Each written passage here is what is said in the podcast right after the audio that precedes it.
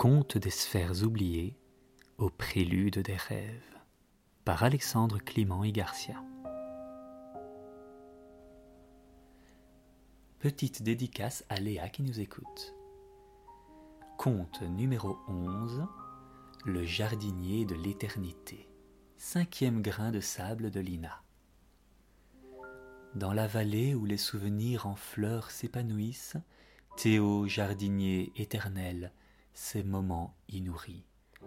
Avec Léa, un souvenir vivant ils ont tissé, mais emprisonné dans le sable, le temps s'est effacé. Léa se pencha pour choisir un nouveau grain, de couleur ambre cette fois-ci. Elle fut rapidement immergée dans une vallée fertile où chaque plante semblait vibrer d'énergie. Dans cette vallée vivait Théo, un jardinier qui ne vieillissait jamais. Il avait été béni, ou peut-être maudit, avec l'éternité. Au lieu de fleurs et d'arbres, il plantait des moments, des souvenirs, des éclats de rire, des premiers baisers. Les visiteurs venaient de loin pour voir ces jardins et revivre des moments qu'ils avaient perdus ou oubliés. Cependant, Théo avait un secret. Il ne pouvait pas planter de souvenirs pour lui-même. Sa propre vie étirée sur des éons était un flou. Il enviait ceux qui venaient à lui cherchant le bonheur dans les souvenirs passés. Mais un jour, une jeune fille nommée Léa arriva. Au lieu de demander à revivre un souvenir, elle voulait en créer un nouveau avec Théo.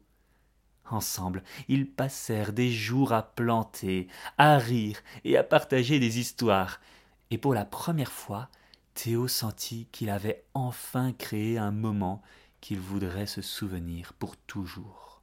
Lorsque Léa repartit, laissant Théo avec le souvenir de leurs jours ensemble, il se hâta de planter ce souvenir précieux dans son jardin. Il imagina l'arbre qui surgirait, grand et majestueux, rappelant chaque sourire, chaque éclat de rire, chaque instant partagé. Mais à sa grande surprise et à son désarroi, à la place de l'arbre tant espéré se forma une étendue de sable. Perplexe et contrarié, Théo toucha le sable doux et fin. C'était un sable d'une qualité différente, doux et chatoyant, porteur du poids du souvenir qu'il n'avait pas pu ancrer en un arbre majestueux. Dans un excès de colère, il transforma tous les autres souvenirs qu'il avait plantés en grains de sable qu'il emprisonna ensuite dans un sablier magique. Ces grains représentaient le passage du temps et la nature éphémère des souvenirs. Mais ce sablier avait aussi un autre pouvoir, celui d'enfermer les âmes à l'intérieur. Pour sortir de ce labyrinthe temporel, les âmes enfermées devaient trouver la voie de lumière à travers les souvenirs oubliés. Lina comprit qu'elle se trouvait dans le sablier de Théo, prisonnière du temps et des souvenirs.